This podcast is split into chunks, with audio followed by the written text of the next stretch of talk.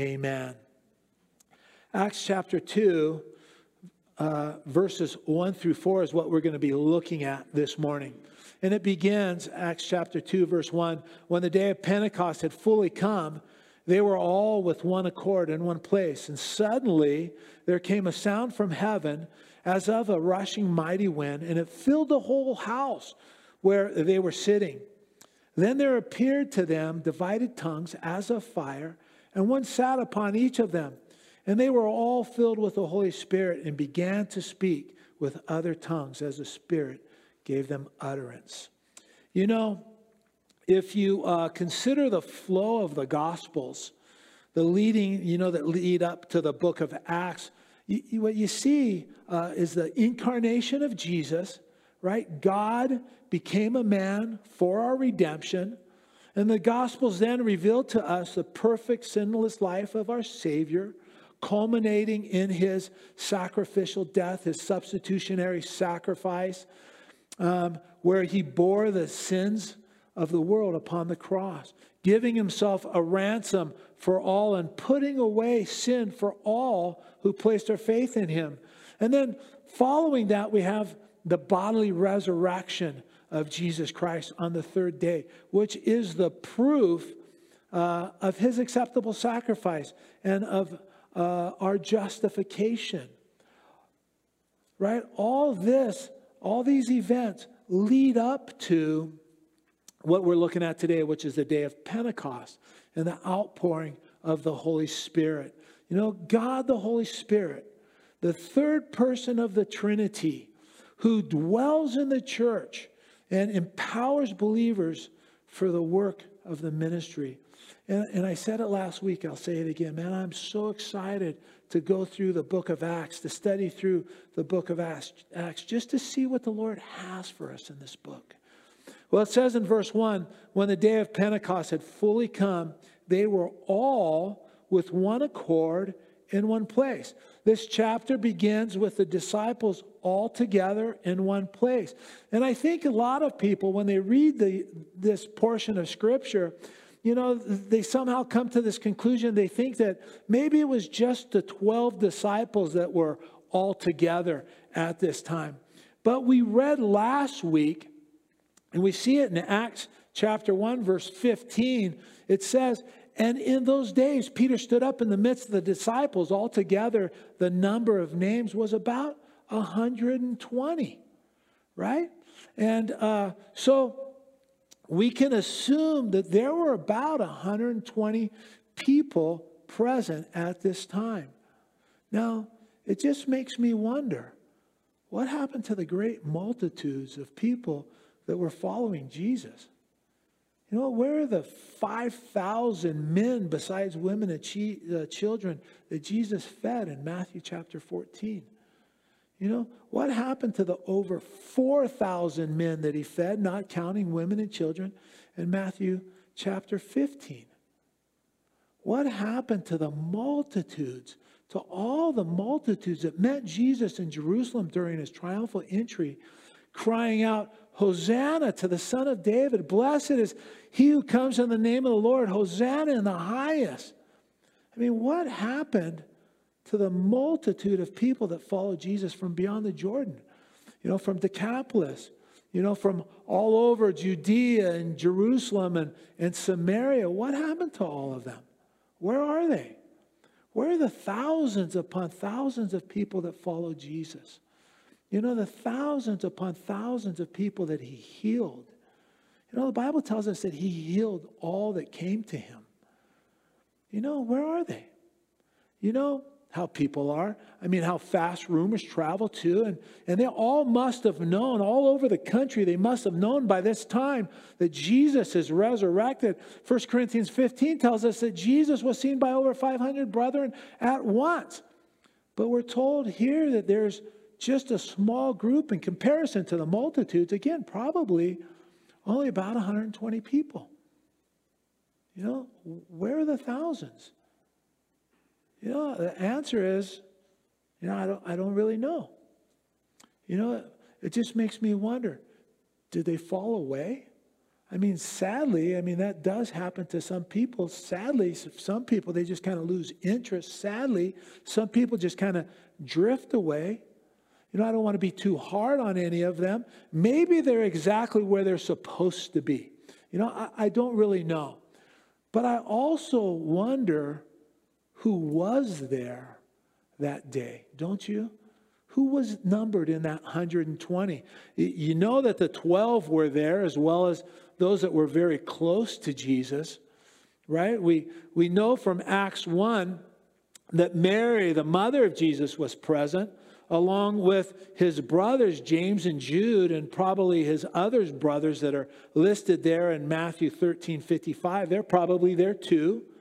You know, we're told that the women who followed Jesus were present, and that almost certainly is a reference to Mary Magdalene, uh, maybe um, Salome and others, you know, and I'll bet you anything, Lazarus and his sisters, Mary and Martha, I bet you they were present.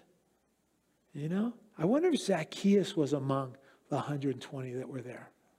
You know, I wonder if blind Bartimaeus was there, if he's part of that group.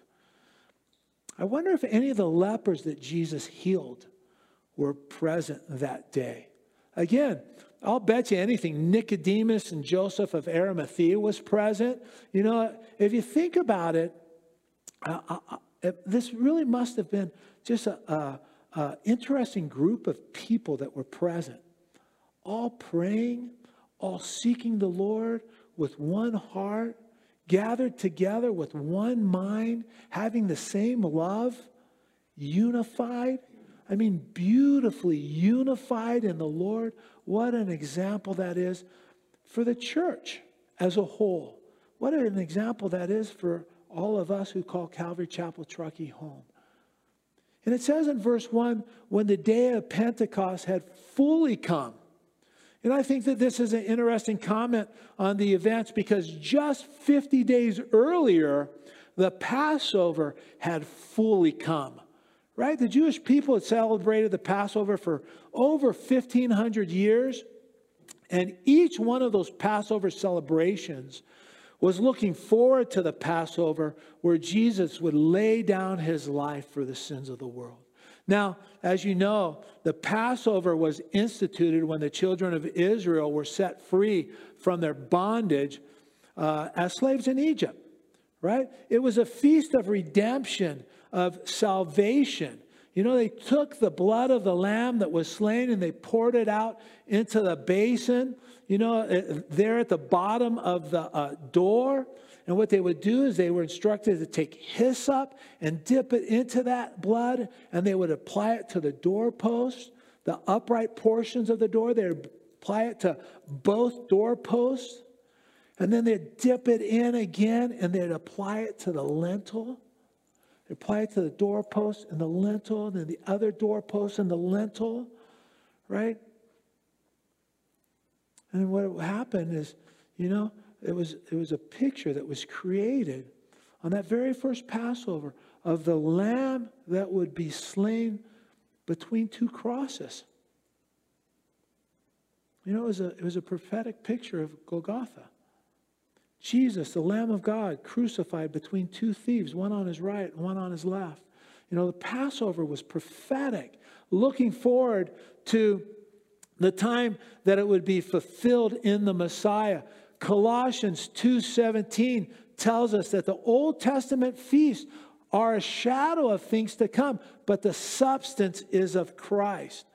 The entirety of the Old Testament points to Jesus. It's all intended to point the Jewish people to their Messiah, Jesus Christ, the Savior of the world.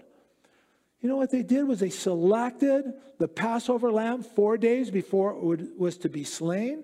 Jesus made his triumphal entry into Jerusalem uh, four days uh, before the Passover. You know, they would select the lamb without spot, spot or blemish.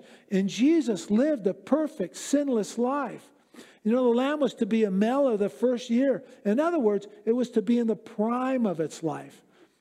You know, Jesus laying down his life, the ransom for many at age 33, was pretty much in the prime of his life. The Passover lamb was not to have any of its bones broken. When the soldiers came to hasten the death of those who were being crucified that day, they, the soldiers came to Jesus to break his legs, but they saw that he was already dead. Right? So none of his bones were broken in fulfillment of prophecy. Right? The Passover lamb was to be roasted in the fire. Uh, you know, not boiled specifically, it says not boiled. Nothing was to insulate it from the full heat of the fire. And Jesus, our Passover lamb, who takes away the sins of the world, endured the fullness of God's righteous indignation poured out upon him in our stead. The Old Testament feast of Passover was just a shadow, and the light was shining on Jesus from all eternity past, casting uh, his shadow over the feast and prophetic pictures of the Old Testament. You know, so the, the feast, you know, uh, was just a substance. And again, uh, sorry, the feast was just a shadow, and the substance was Christ. You know, all these pictures are pictures of Jesus Christ in his incarnation, life, and ministry.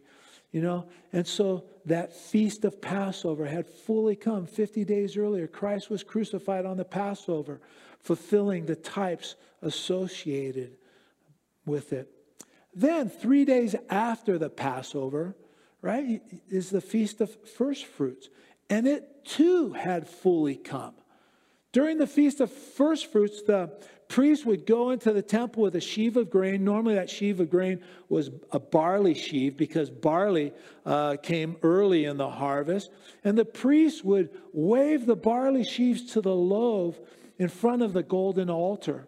You know, it was an offering to the Lord in anticipation of the harvest to come, right? Some 50 days after the Passover.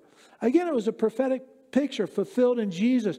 Paul tells us, 1 Corinthians 15 20, that Jesus is risen from the dead and has become the first fruits of all those who have fallen asleep. Again, the feast was just a shadow, but the substance is Christ. And then 50 days after the Passover is the feast of Pentecost. It was a celebration of the first fruits of the wheat harvest. Now, we need to understand the wheat harvest, it was much more substantial, it was much more important to the economy of Israel. So on Pentecost, the first fruits of the wheat harvest was now presented to the Lord.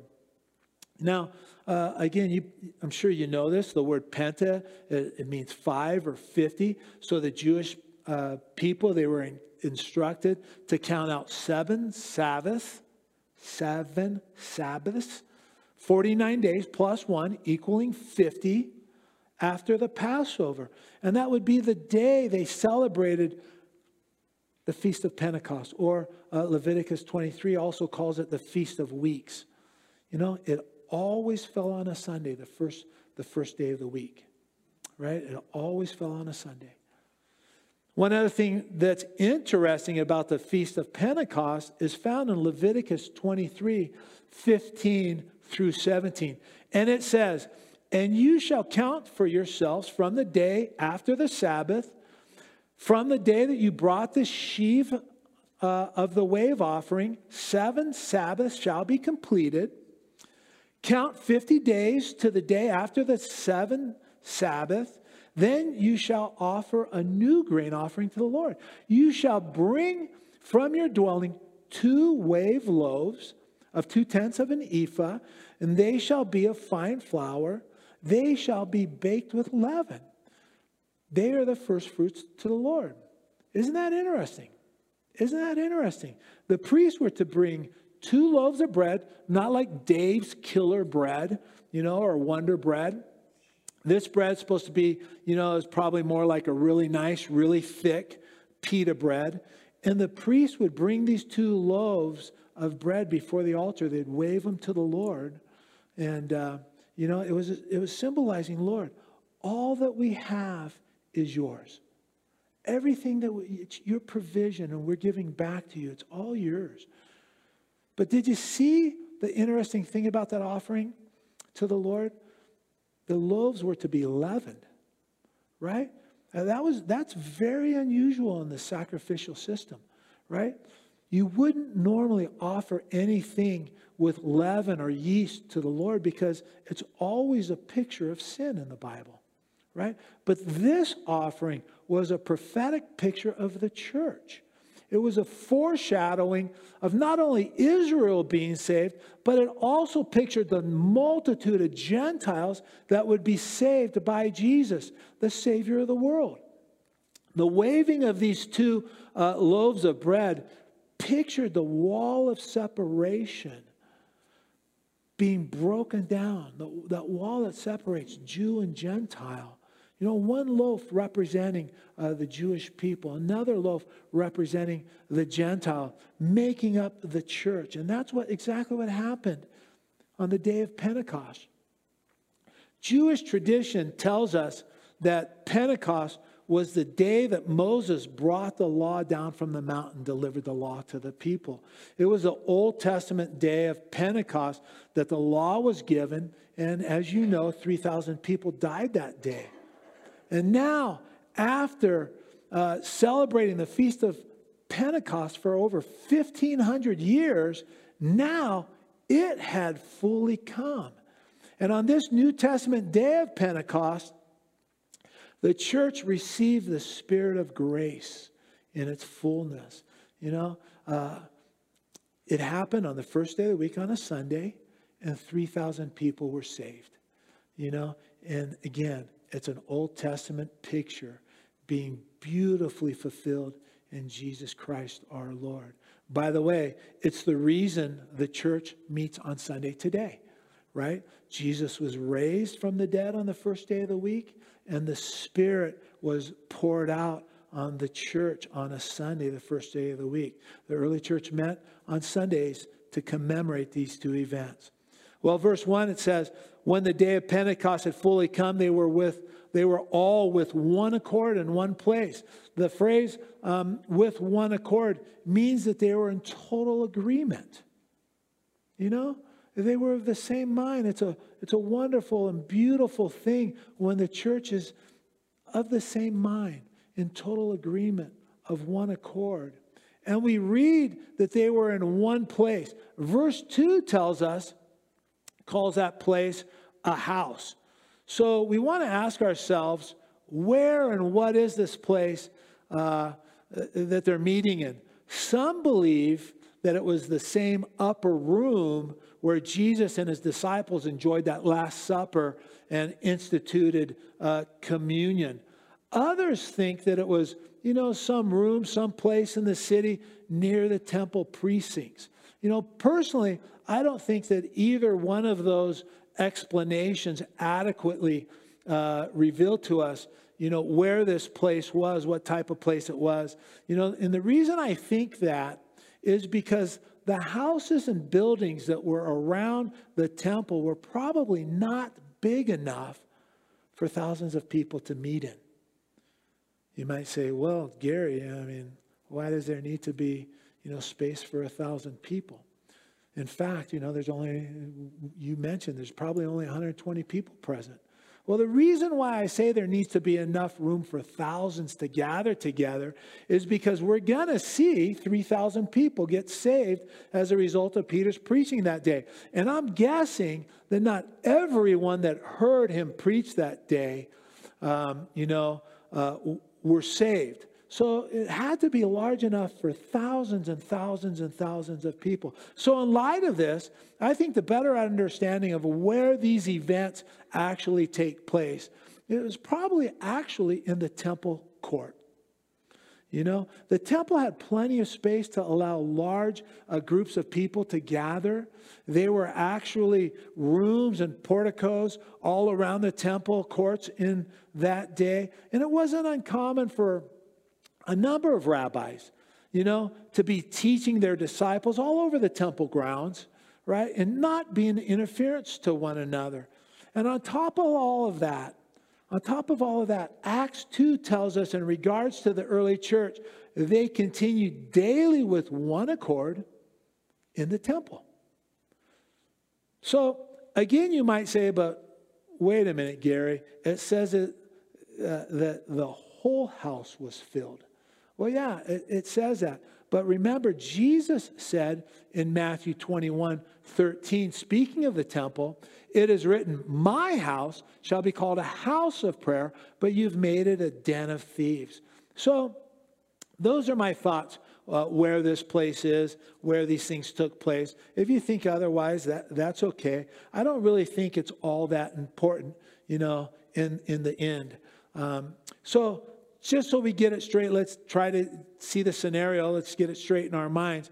10 days before this, Jesus uh, ascended into heaven. And the disciples of Jesus watched them go up and up and up until they couldn't see him anymore. And you can even turn back a page and read in Acts 1 10, 11. It says, And while they looked up steadfastly toward heaven as he went up, Jesus went up, behold, two men stood by them in white apparel, verse 11, who also said, Men of Galilee, why do you stand gazing up into heaven? This same Jesus who was taken up from you into heaven will so come in like manner as you saw him go into heaven. So they knew that Jesus had gone into heaven and was not coming back until the time that he came to set up his kingdom. But before Jesus ascended into heaven, he told them to wait here in Jerusalem for the promise of the Father, you know, for the glorious appearing of the Holy Spirit. And Jesus told them um, they were to wait in Jerusalem until that happened. Now, we need to remember that the disciples were not a stranger to the idea of the Holy Spirit. Okay, we need to, need to understand that too. When Jesus told them to wait for the Holy Spirit, right, it wasn't like they said, Holy Spirit, like, what's that? Right? They had a really good understanding of the Holy Spirit because they had seen the Holy Spirit work, you know, and operate in the life of Jesus. You know, they actually had the best insight into what the Holy Spirit filled life looked like, they had a firsthand, close up, personal view of the Holy Spirit just because they'd spent time with Jesus, right? Uh, they also had a taste of the Holy Spirit work in their lives as they stepped out and served God. Remember when Jesus sent out his disciples two by two, he gave them power over unclean spirits. They were to preach repentance and they were given power to cast out demons and to heal the sick. And that was all accomplished through the power of the Holy Spirit. So the disciples are no stranger to the idea of the Holy Spirit.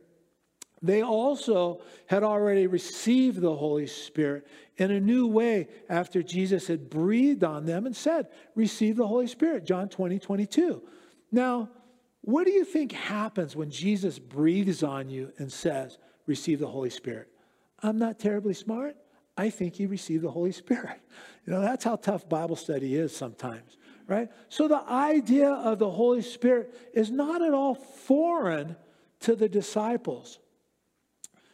So I think the events probably went something like this Jesus ascends into heaven but not before he tells his disciples to wait. Hey, listen, guys, make sure you wait here in Jerusalem, you know, for the outpouring of the Holy Spirit.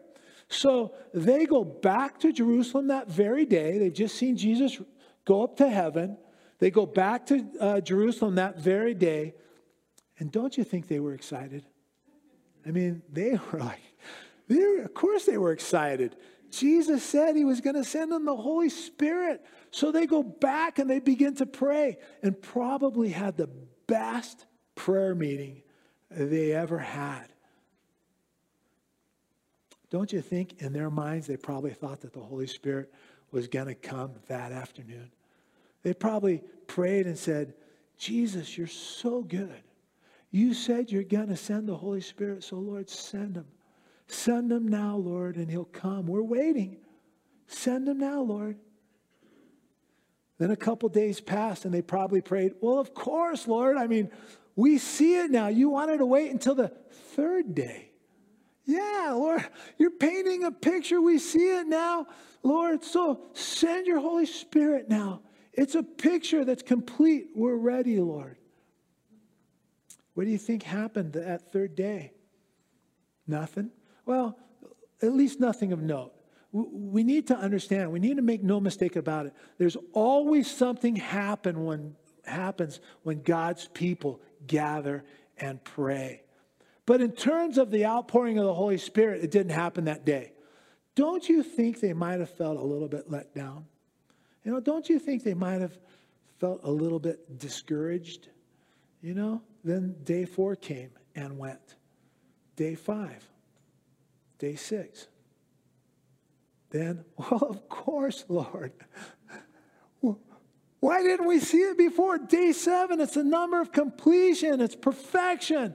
Of course, Lord. I get it now. Do it, Lord. Send the Holy Spirit. You know, we're ready, Lord. And what happens? Nothing. Day eight, you know, the number of new beginnings. Day nine. Ten days is a long time to wait for things to happen when you don't know when they're going to happen. I mean, just put yourself in, in the disciples' shoes for a minute. Don't you think it would have been much easier for them if Jesus had yelled down as he's going up, hey, it's going to happen on the day of Pentecost? You know, why didn't Jesus do that? Well, I can only imagine what kind of deep spiritual work God wanted to do in the hearts of the disciples over the course of those 10 days. You know, none of us like to wait.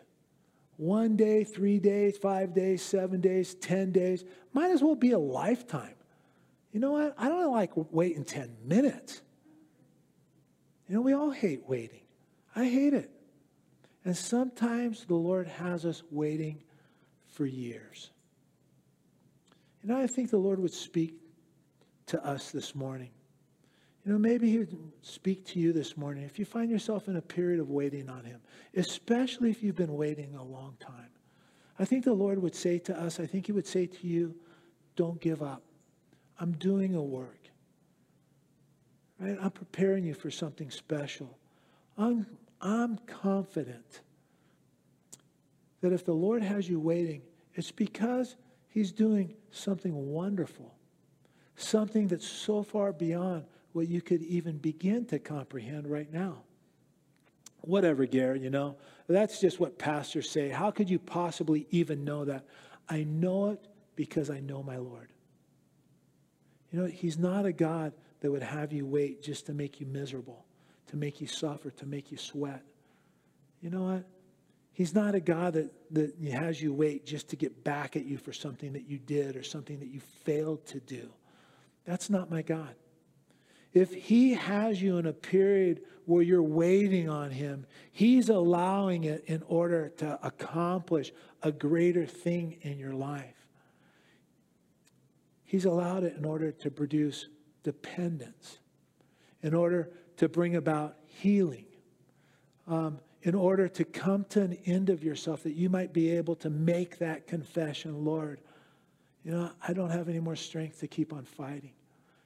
Lord, please take my life, make it what you want it to be. Do you understand that the Lord has his own timing? Do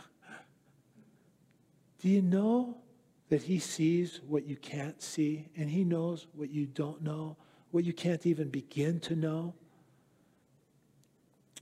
Are you aware that waiting on Him to open doors to fulfill His promises to you, it's actually protection, right? He's protecting you so you don't get out in front of Him and get into all kinds of trouble.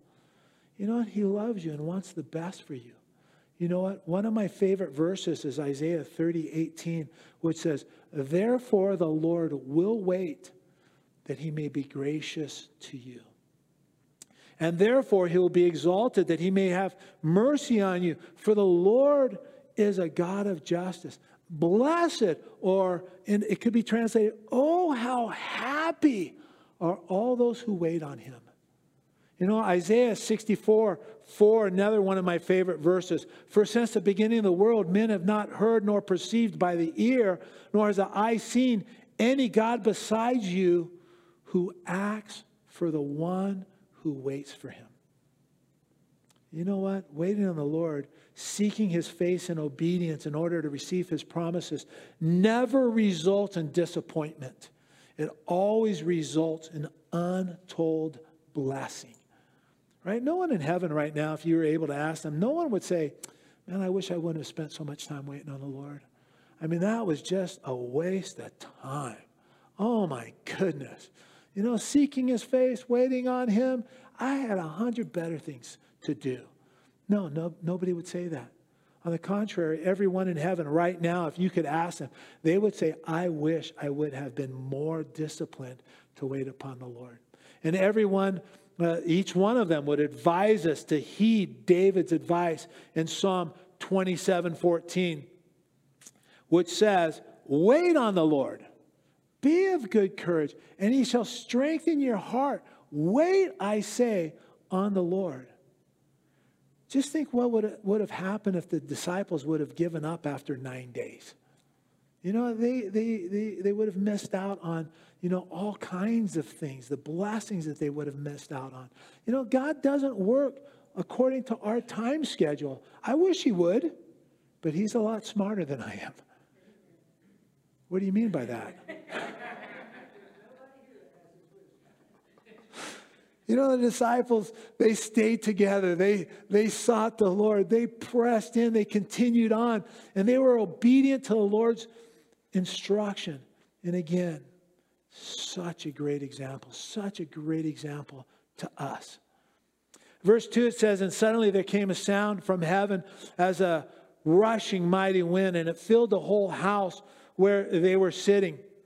You know, I find it interesting that it says suddenly. I mean, would any of you say it happened suddenly after waiting 10 days?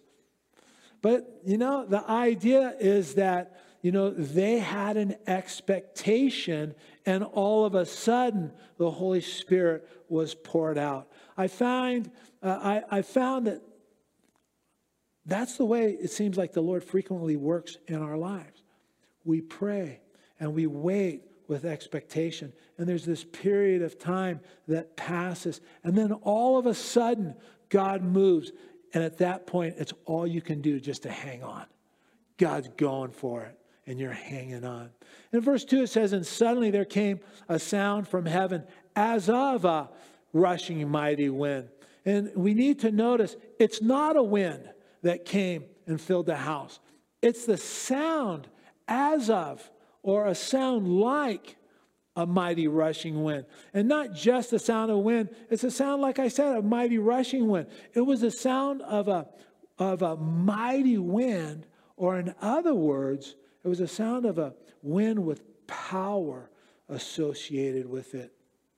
Again, I think it's interesting to note that the Spirit is associated with the sound of a mighty rushing wind.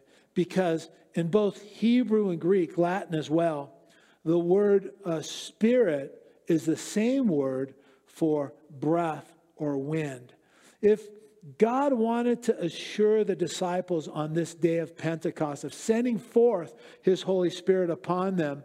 Uh, the most logical expression, uh, you know, what, what more logical expression could he express than the sound of a rushing mighty wind?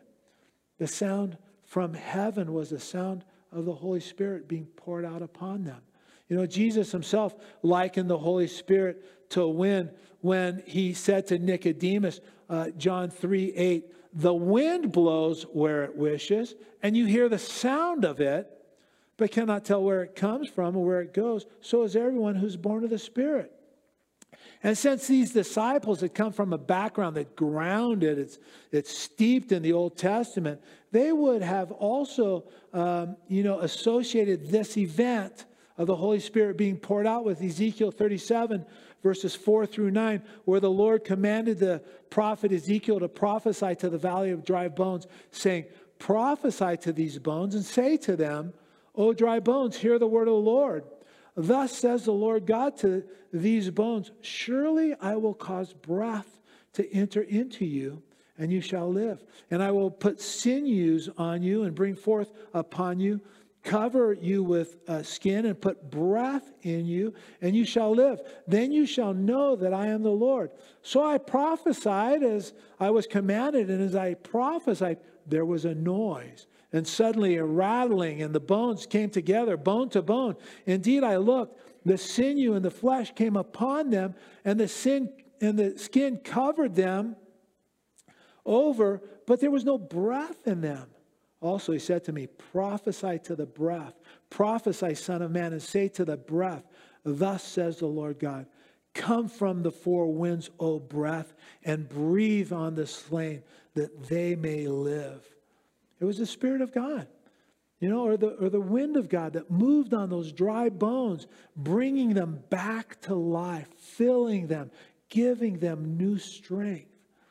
You know, I also find it interesting that God moves quickly when he moves, but it says he moved with a sound.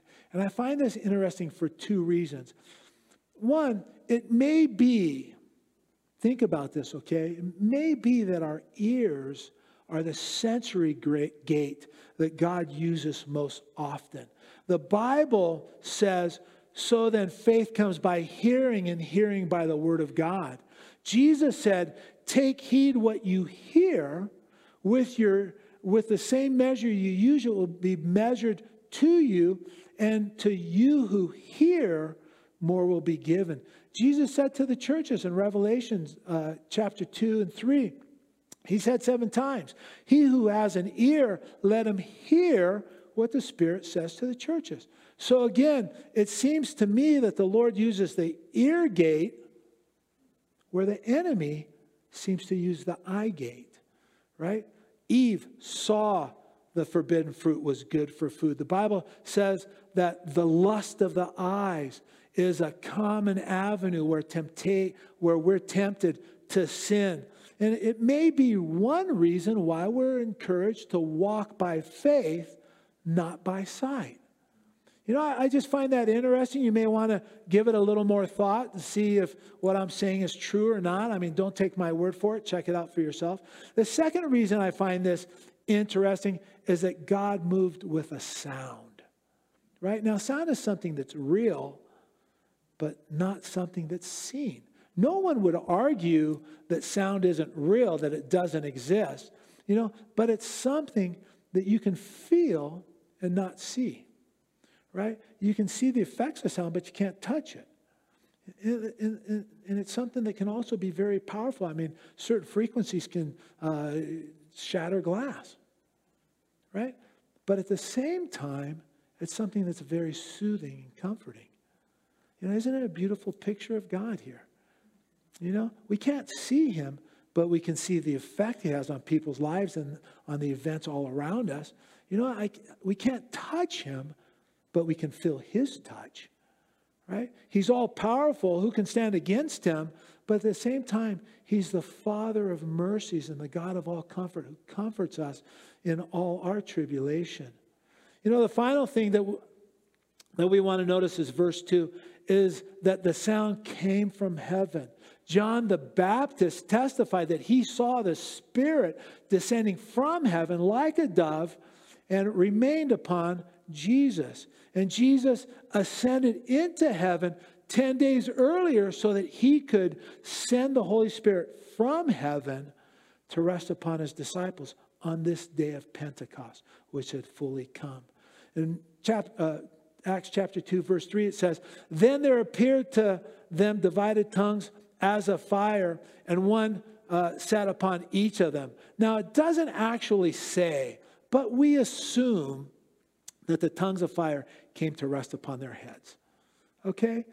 So it's important to notice that it's, it wasn't actually a flame of fire. No one's hair, you know, uh, was set on fire that day. No one's hair began to smolder and smoke and burst into flame. No one was running around screaming, put it out, put it out.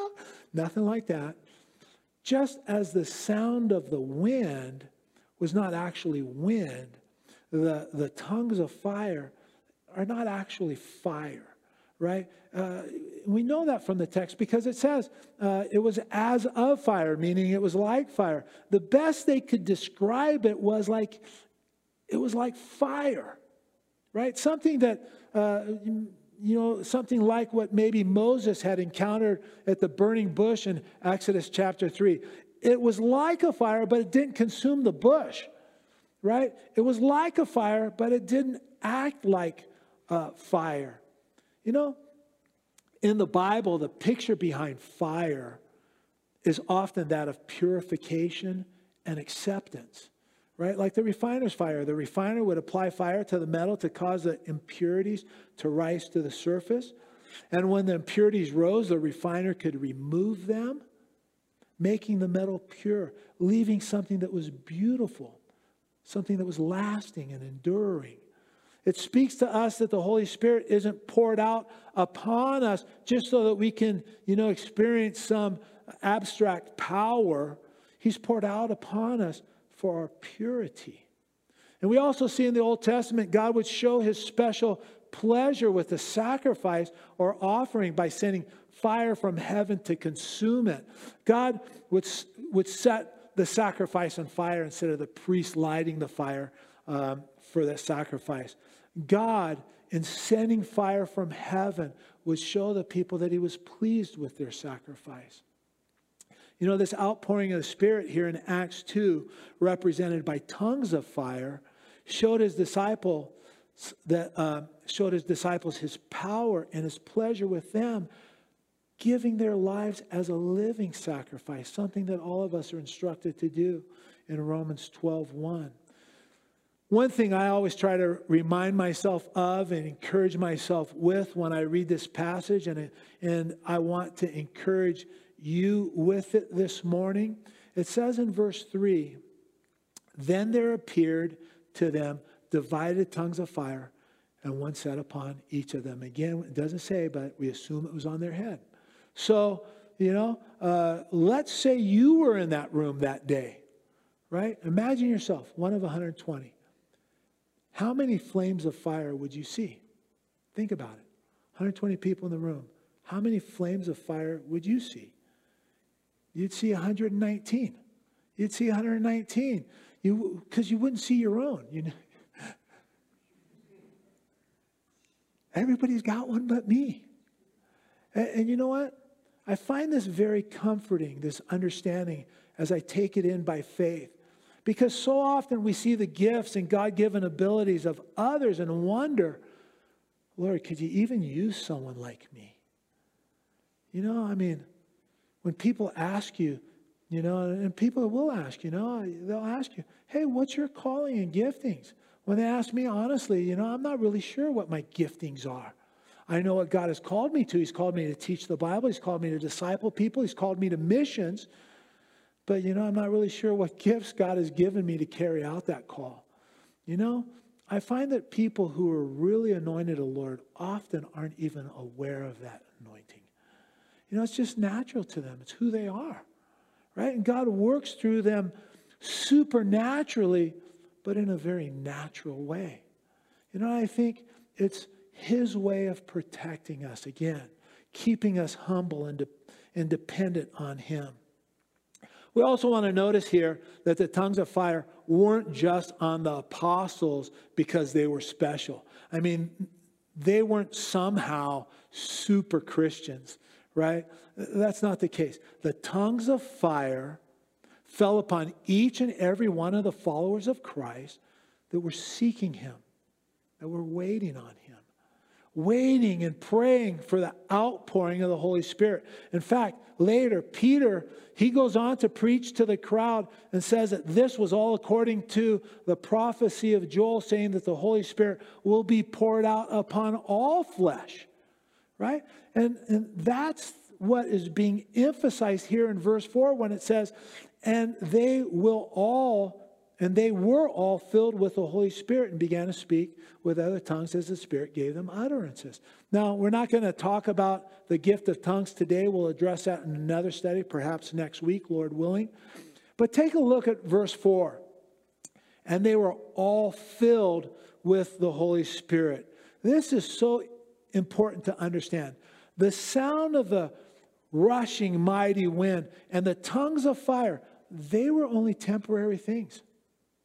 They weren't lasting, right? The true gift was that they were all filled with the Holy Spirit. And isn't that what we need today? Isn't that what we desperately need here at Calvary Chapel Truckee? Isn't that what you're longing for today? We can all be filled with the Holy Spirit, and we don't have to have, we don't need the sound of the rushing mighty wind.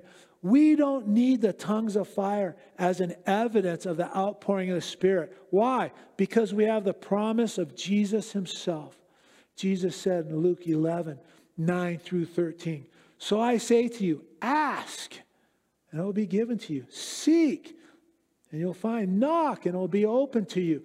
For everyone who asks receives, and he who seeks finds, and he and him who knocks, it will be open. If a son asks for bread from any father among you, will you give him a stone? Here you go, son. Here's a rock. Go chew on that a while. Or if he asks for fish, will you give him a serpent instead of a fish? Here you go, son. Here's a poisonous snake. Try choking that down now to satisfy your hunger. Or, verse 12, if he asks for an egg, will you give him a scorpion? Daddy, could I, could I have an egg salad sandwich?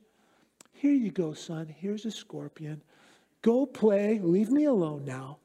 You know, who would do that?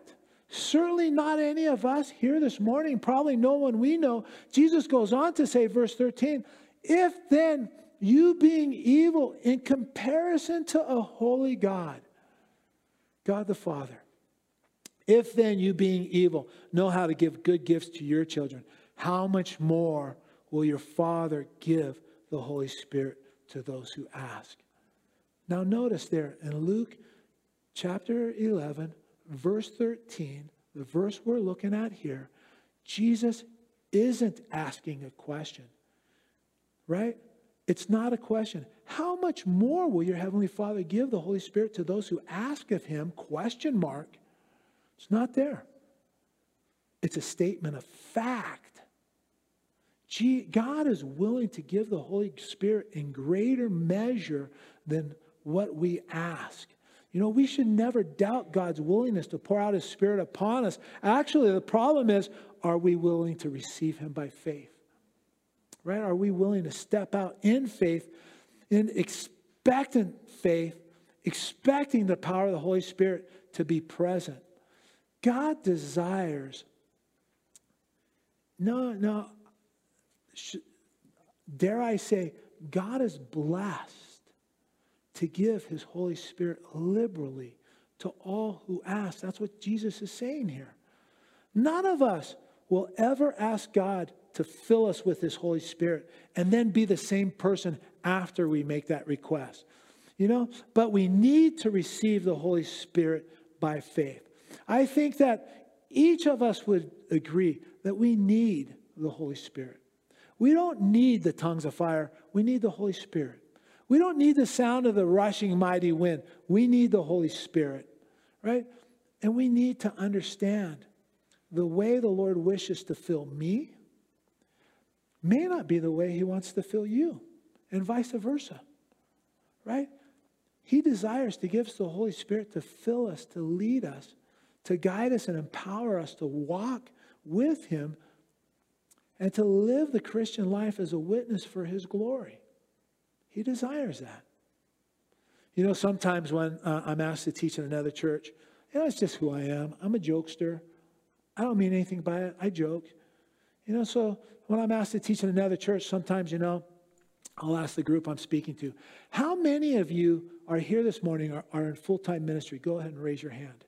And, uh, and, of course, as you'd expect, not many hands go up. And then I turn to the pastor and I say, Hey, I thought you said they were Christians. Because you know what? God has called us all to ministry. Are you a Christian today? You're called to ministry. You're called to full time ministry, right? It's not me because I'm a pastor. No, it's us because we're Christians, right? And we need the Holy Spirit to work in us to carry out the ministry He's called us to. And He's called each and every one of us to ministry. We need to understand that. We need the Lord to pour out His Holy Spirit on each of us enabling us, equipping us for the ministry He's entrusted to each one of us. And we need to allow Him to do it as He pleases. And we need to wait upon Him. We need to be steadfastly waiting upon him. You know, steadfastly waiting upon him with expectation.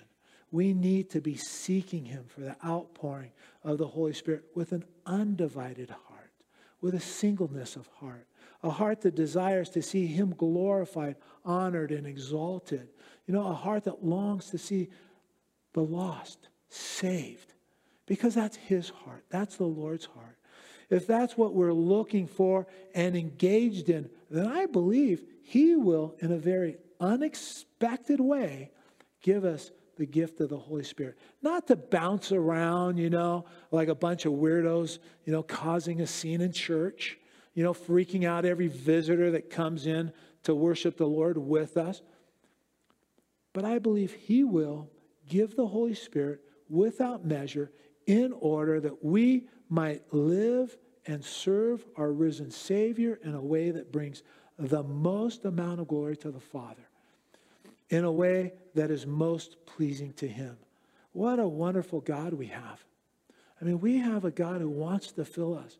But like I said, fire in the Bible speaks of purity, and the Holy Spirit is the holy. He's holy, He's the Holy Spirit. His power, His work, and His glory is most manifest in the context of a life of holiness and purity. You know, the greatest door we can open to the Holy Spirit in our lives today is through repenting of our sins. You know, maybe this morning there's some something that the Spirit has been speaking to your heart about, you know, something that He's pointing out to you that, that isn't the way it should be. It's just, you know, out of balance, you know. The best thing we can do this morning is respond to Him and get things right. You know, maybe uh, you, you need to uh, get things right with a person. You know, maybe you need to get things right by letting go of an old attitude, or maybe it's an old habit that needs to let go. Maybe it's an old hurt, you know, that you need to let go, an old hurt that somebody's inflicted upon you. I encourage you, let it go today and get it right today. Don't ignore it. Don't make excuses for it. Don't say, you know, Lord, it's not that bad.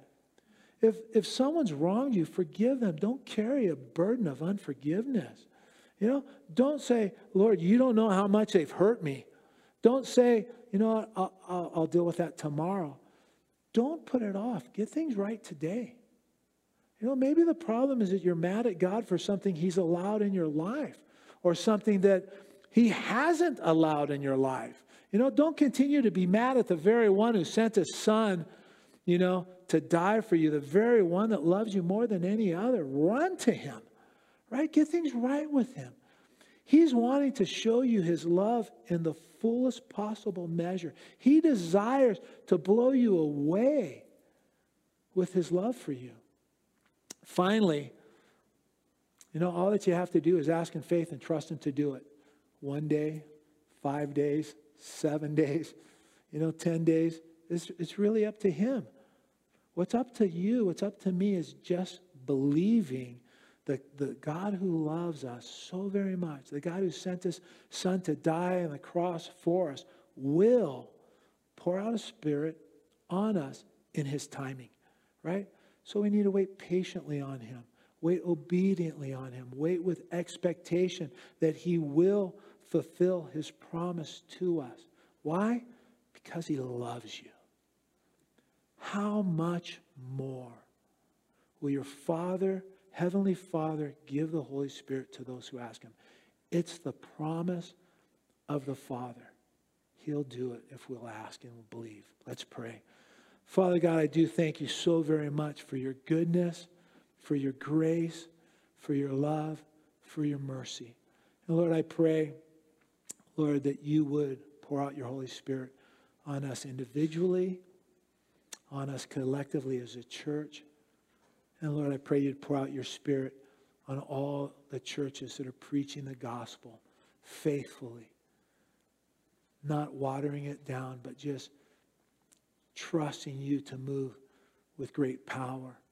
Lord, and we just pray, Lord, as individuals and as a, as a church, Lord, whatever's inhibiting you, whatever's a roadblock to you to pour out your Holy Spirit, would you remove it from us, Lord? Whatever attitude, whatever thing from the past we're holding on to, whatever it is, Lord, would you remove it from us? Would you forgive us for it? And Lord, would you move mightily in our midst? Lord, we believe you for it because you promised it to us. If we would ask, we would receive. Lord, forgive us.